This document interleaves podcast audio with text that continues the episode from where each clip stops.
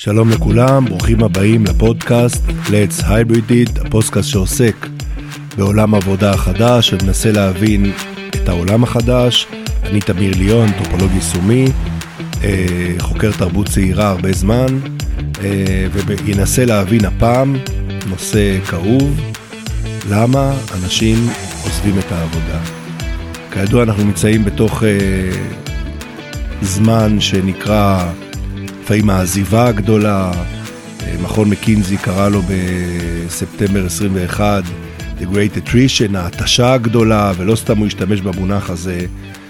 מצב שבו שלושה מתוך ארבעה עובדים מצהירים, גם בישראל, גם באמריקה, מצהירים שאין להם בעיה לעזוב את העבודה שלהם עכשיו, וחלקם, כמו שאנחנו רואים, עשו את זה כבר בפועל בארצות הברית, בין אפריל לספטמבר 21, ובחצי שנה עזבו 24 מיליון איש את מקום העבודה שלהם, התפטרו. לחלקם הייתה עבודה, חלקם לא הייתה עבודה, הם פשוט התפטרו. זה מספרים שאף אחד לא זוכר אותם, גם לא זקני ה-HRים לא זוכרים. ואני פה רוצה לנסות לנתח, או יותר אנחנו לתת עשר סיבות לעזיבה הגדולה, בלי סדר עדיפויות. סיבה ראשונה למה הם עוזבים, כי הם יכולים.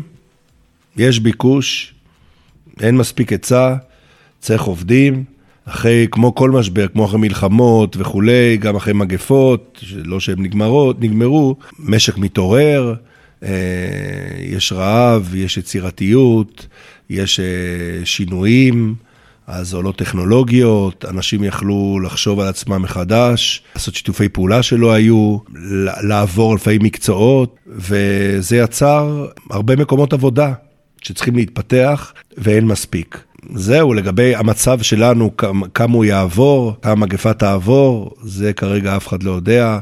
יכול להיות שזה פשוט יגבע, כמו שאומרים, או כמו בסין לפני 20 אלף שנה, אני אייצר איזושהי מוכנות גנטית.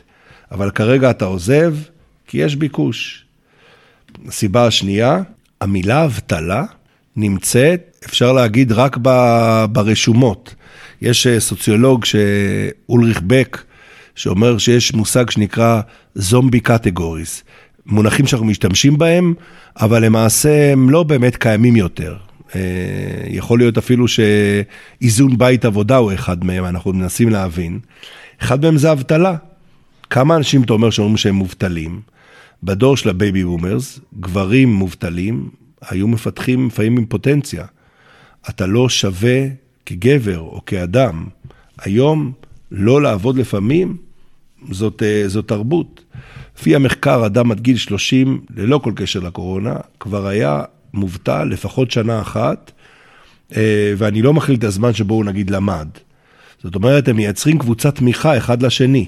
אתה לא אומר יותר את המובטל. אני לפני כמה שנים עשיתי בלהב בתל אביב קורס דירקטורים. אז היו שם, אני יודע, לא יודע, 30 איש, היו שם כמה מנכ"לים, כמה טייסים, היה אנתרופולוג אחד, וכל השאר, מה אתה עושה? אני בין עבודות.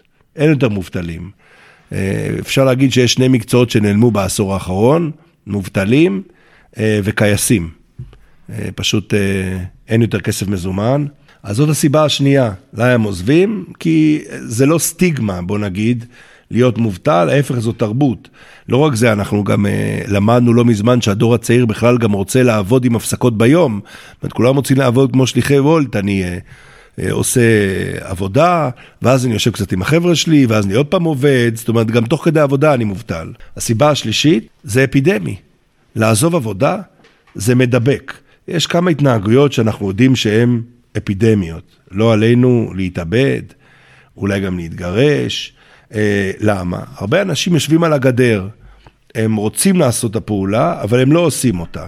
הם צריכים איזשהו, באזור שלהם איזשהו גב, מישהו שגם יעשה את זה, מישהו בסביבה שלהם, בארגון שלהם, בשכונה שלהם, בתקשורת, מישהו מפורסם, וברגע שהוא עושה את זה, הוא מייצר את הדחת, את הגב, עבורם ללכת וגם להתפטר. והיום מקומות עבודה ממש מתארים אה, שהם נכנסים, מתפטרים בטור, אחד אחרי השני. ההערכה שלנו שזה בערך אה, שליש מכלל המתפטרים, הם כאלה שבעצם רצו לעשות את זה, והתקופה נתנה להם את הגב. הסיבה הרביעית להתפטרות זה משתלם כלכלית. יש כמה תחומים, בטח בתחום הטכנולוגיה, שהיום מספיק שאתה עובר עבודה, אתה משודרג ברמות של 20% מהשכר לפחות. עכשיו, מה זה לעבור עבודה היום? אתה יושב על הכיסא שלך בבית, רואיינת על העבודה שלך בזום, אתה קיבלת לפטופ מהעבודה ואתה עובד. עכשיו אתה אומר, אני רוצה לעזוב את העבודה, כי בעצם אף פעם לא היית שם, רחוק מהעין, רחוק מהלב. מה זה אומר? זה אומר שאתה נמצא באינטראקציה עם שני שליחים. אחד מגיע ולוקח את הלפטופ הקודם, ואחד מגיע ונותן לפטופ חדש. אתה נשאר במקום שלך, אה, ואתה ממשיך לעשות אותו דבר, ולהרוויח עוד 20 אחוז. למה שלא תעשה את זה? אני הייתי עושה את זה. למה שלא תעשה את זה? מה עוד שגם כולם מסביב עושים את זה. היה קורס באוניברסיטת תל אביב פעם, תרבות הפראייר והזהות הישראלית. כמה מעצב אותנו לא להיות פראיירים. אז למה אני פראייר אם, אם אני יכול, וגם המבוגרים אגב הבינו את זה. אם אני אמשיך לעשות אותו דבר, מרוויח יותר, ולא זז מהכיסא, אז יאללה, זה משתלם. הסוגיה החמישית היא בגלל שהחבר'ה בבית. החבר'ה בבית, ואולי כבר אנחנו מגיעים פה לשחיקה הגדולה, היו הרבה הבטחות למודל העבודה ההיברידי. אה, להוריד סטרס, להיות יותר משפחה, חברים, פנאי, איכות חיים משופרת, ותוצאות בשטח כידוע לנו הפוכות. במספרים, כרגע, נכון לפברואר 22, 45% מרגישים פחות בריאים נפשית, אותו מספר בערך, אה, בין 40 ל-50% מדווחים על עלייה בלחצים המשפחתיים, רבע מהאנשים מדברים על עלייה בהתשתשות בין הבית לעבודה, 8% נפגעה המוטיבציה, 32 אחוז עלו שעות העבודה, ול-44 אחוז הייתה עלייה בעבודה בשעות לא קונבנציונליות. עכשיו, זה לא אומר שהמודל ההיברידי לא טוב, הוא מצוין, הם מתקדמים, העובדים מעוניינים בו ורוצים אותו, אבל צריך לעשות את ההתאמות בצורה יותר משמעותית. צריך ללמד אותם להתנהל בסביבת העבודה החדשה, אחרת הם נשחקים. אנחנו כבר יודעים מזמן שלתת לעובד כיסא ושולחן ומחשב, אה, ואיזה ערכה, זה שהבת שלו לכיתה א', זה לא מספיק. צריך ללמוד איך לעבוד מהבית, ואם אתה לא עושה את זה, אתה נשחק וקשה לך, ואז אתה עוזב את העבודה. חלק מזה, או הסיבה השישית, האנשים לא מנוהלים נכון. עכשיו פה אף אחד לא אשם. אנחנו, מאז שהומצא מנוע הקיטור וניהול ההריגה, אזור 250 שנה, התחלנו ללמוד באקדמיה ובארגונים איך לנהל, איך לנהל עובדים, איך לייצר יעילות, איך להגביר מוטיבציה, אבל פה מישהו הזיז את הגבינה.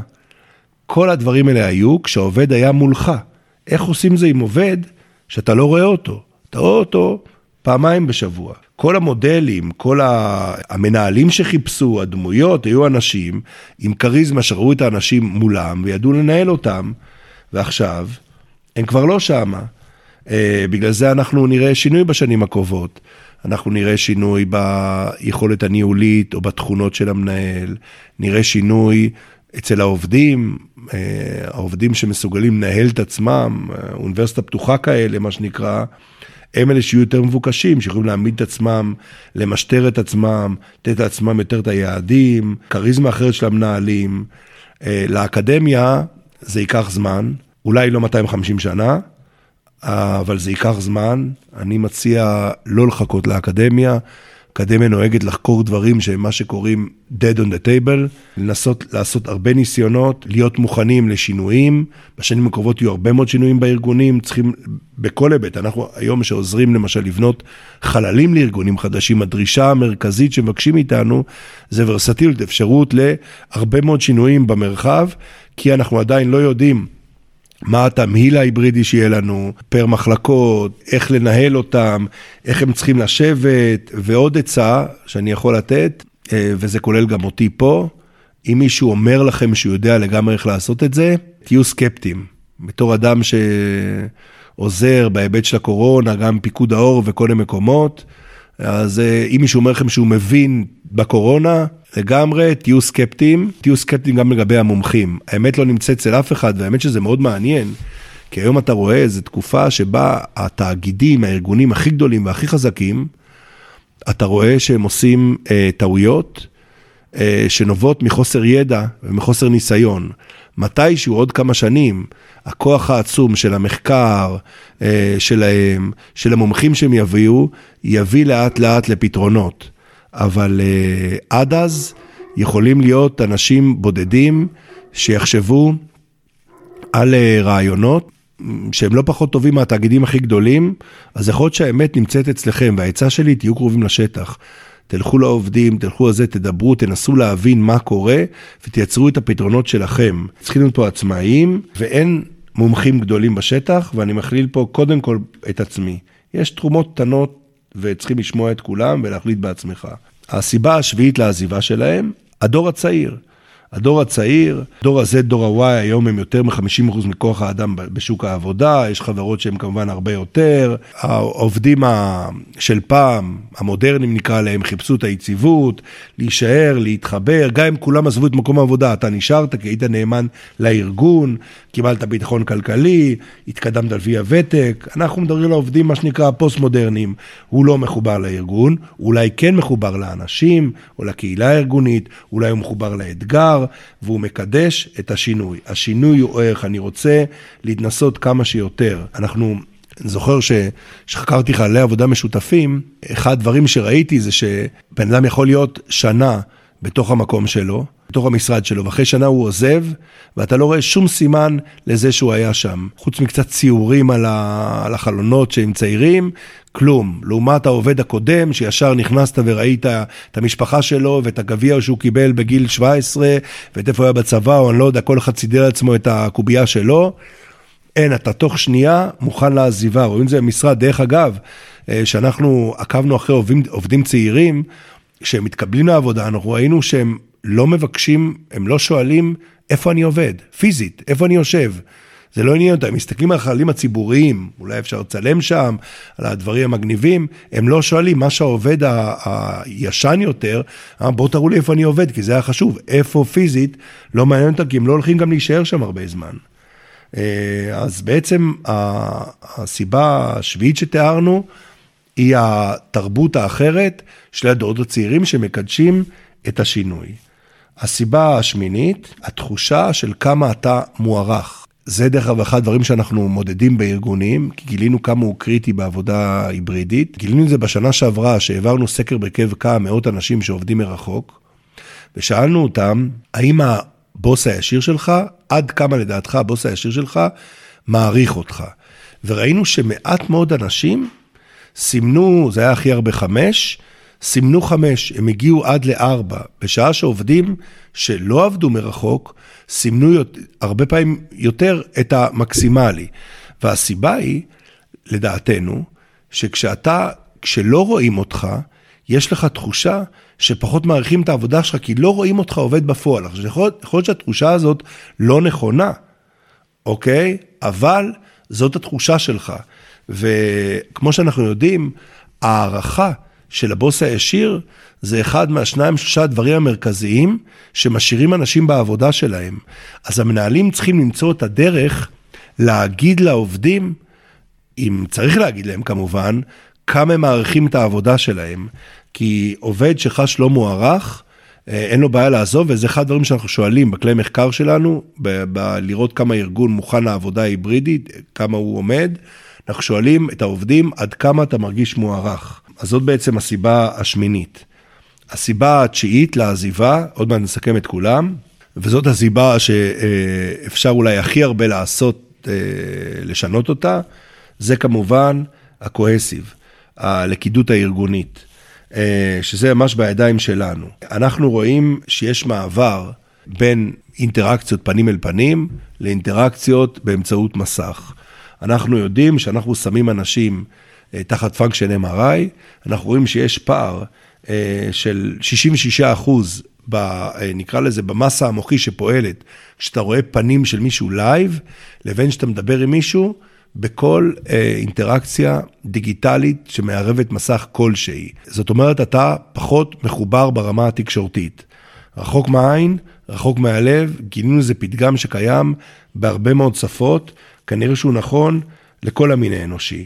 אה, ואז אנחנו באמת שומעים, מראיינים מנהלים ואומרים לנו אמירות כמו אני, אני, אני רץ, אני, אני הולך ואני לא יודע אם החבר'ה נמצאים מאחוריי, אם העובדים מאחוריי, אולי הם לא אומרים את זה בצורה של אה, MRI, אבל הם נותנים תחושה נכונה. ברגע שיש לך פחות face to face, אתה פחות מחובר. ובגלל זה העבודה על הלכידות בארגון היום, היא המונח הקריטי. אני חושב שצריך לזנוח אה, היבטים כמו engagement, שהם נכונים, אבל הלכידות שהיא חלק מה engagement, היא הדבר המרכזי. כמה שיותר תחבר אותם ביחד. איך הם פעם היו מתחברים?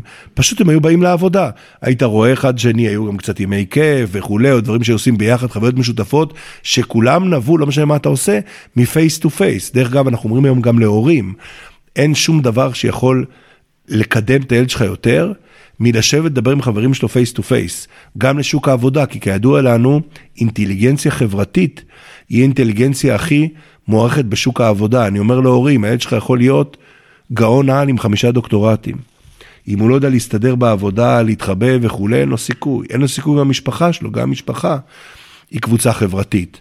ולכן העבודה על החיבור, על ה cohesive בארגון, על אחד עם השני, שעושים את זה גם באמצעות שינוי של המרחב, וגם באמצעות הגברה של כל מיני אלמנטים בארגון שאנחנו מודדים אותם ורואים, זה מה שישאיר את העובדים. אתה נשאר בגלל החבר'ה. אתה לא נשאר בגלל הארגון. אם הארגון יכול לתת לך חבר'ה באמת, אתה תישאר שם. אז זאת הסיבה התשיעית. הסיבה העשירית והאחרונה, והיא מאוד מעניינת, ועליה נפתח פודקאסט שלם, היא החוסן של הדורות החדשים, לא, במיוחד של דור ה-Z. לא מזמן היה מחקר מאוד מעניין בינואר 2022, שהראה שעובדים עוזבים ארגונים שנתפסים כחדשניים. משהו מאוד מפתיע. ואז, למה חדשניים? ואז הלכו ושאלו, והתברר שארגונים שהם חדשניים, חבר'ה שמנסים לדחוף חזק טכנולוגיה שלהם, הם עובדים, הם ארגונים שבדרך כלל דורשים עבודה יותר קשה מהעובדים שלהם, יותר, עבודה יותר בסטרס, ועם יעדים יותר צפופים, ועובדים יותר קשה, ולדור הצעיר קשה יותר לעמוד בלחצים. ושקשה להם, הם עוזבים. זה אומר שהמנהלים יצטרכו להיות כאלה שיודעים איך לדרוש, מבינים קצת בהיבטים של well-being, יודעים לתת, איך לתת את ההפסקות, את האתנחתות, יודעים מתי לתת פוש, יודעים איך לקחת את כולם אליהם. זה סט של כישורים חזק, או חדש, סליחה, שנדרש למנהל, כי אחרת הוא יעזוב, כי פשוט, כי פשוט קשה. קשה לדור הצעיר. אגב, יש לזה הרבה יתרונות לפגיעה הזאת או לירידה בחוסן שלהם. הם לא מוכנים לקבל יותר מנהלים מתעמרים, הם לא מוכנים, אתם זוכרים את ההורים שהיו חוזרים והיו בוכים על הבוס שנים, בוכים על הבוס, לפעמים בוכים ממש אה, בכי בבית, כל יום, שנים ולא עוזבים. הדור הצעיר לא מוכן לקבל את הדבר הזה יותר, אה, לתשומת לב כולם. אז אם אני מסכם, למה אנשים, למה מיליונים של אנשים עוזבים את מקום העבודה? הם יכולים, אחד, יש ביקוש, המילה או המושג אבטלה הוא לא סטיגמה, כולם נמצאים בין עבודות, אה, בגלל שלעזוב עבודה זו תופעה אפידמית, מדבקת, אני גם עוזב, כולם עוזבים, כי זה משתלם כלכלית לעזוב, אוקיי? אני מרוויח יותר כסף ואני בעצם עושה אותו דבר, כי העבודה מהבית אה, יוצרת תנאים של שחיקה, אה, כי לא יודעים לעבוד מהבית או לעבוד מרחוק, והשחיקה הזאת מקשה, מעלה סטרס וכולי, וגורמת לך לעזוב את מקום העבודה, כי עדיין לא למדנו לנהל עובדים מרחוק, אה, וזה ייקח זמן, וצריך לדעת את זה, ולא לפחד. בגלל שהדור הצעיר מחפש את השינוי כערך, אז הוא עוזב כי עוזבים, כי ככה אנחנו מתנהגים. התחושה, הדבר השמיני, התחושה שאתה, שלא מספיק מעריכים אותך, כי לא רואים אותך, דבר שכמובן אפשר לתקן. הלכידות בארגון, כמה הארגון, כמה הקהילה הארגונית התפרקה, וכמה צריך לעבוד על לבנות אותה מחדש, וזה מה שישיר, והחוסן של העובד הצעיר, שלא מאפשר להיות במקומות שקצת לוחצים. כל מה שאני מתאר יוצר מצב שצריך להיערך מחדש ברמת הניהול, ברמת המרחב, ושיחבר אותם, וברמת הלכידות הארגונית. זה שלושת הדברים שעליהם צריכים לשים אה, דגש. זה אגב מה שאנחנו מודדים אצלנו במריו, בכלי אבחון, כדי לדעת איפה הארגון נמצא ומה הוא צריך לעשות כדי לעבוד היברידית יותר טוב. זה בצורה הקצרה, סיבות העזיבה, עכשיו צריך ללכת לעבודה ולהבין איך משאירים אותם. תודה רבה לכולם, וכל טוב. אפשר למצוא אותנו, כל הפלטפורמות, ביישומים אנתרופולוגיים, תצליחו.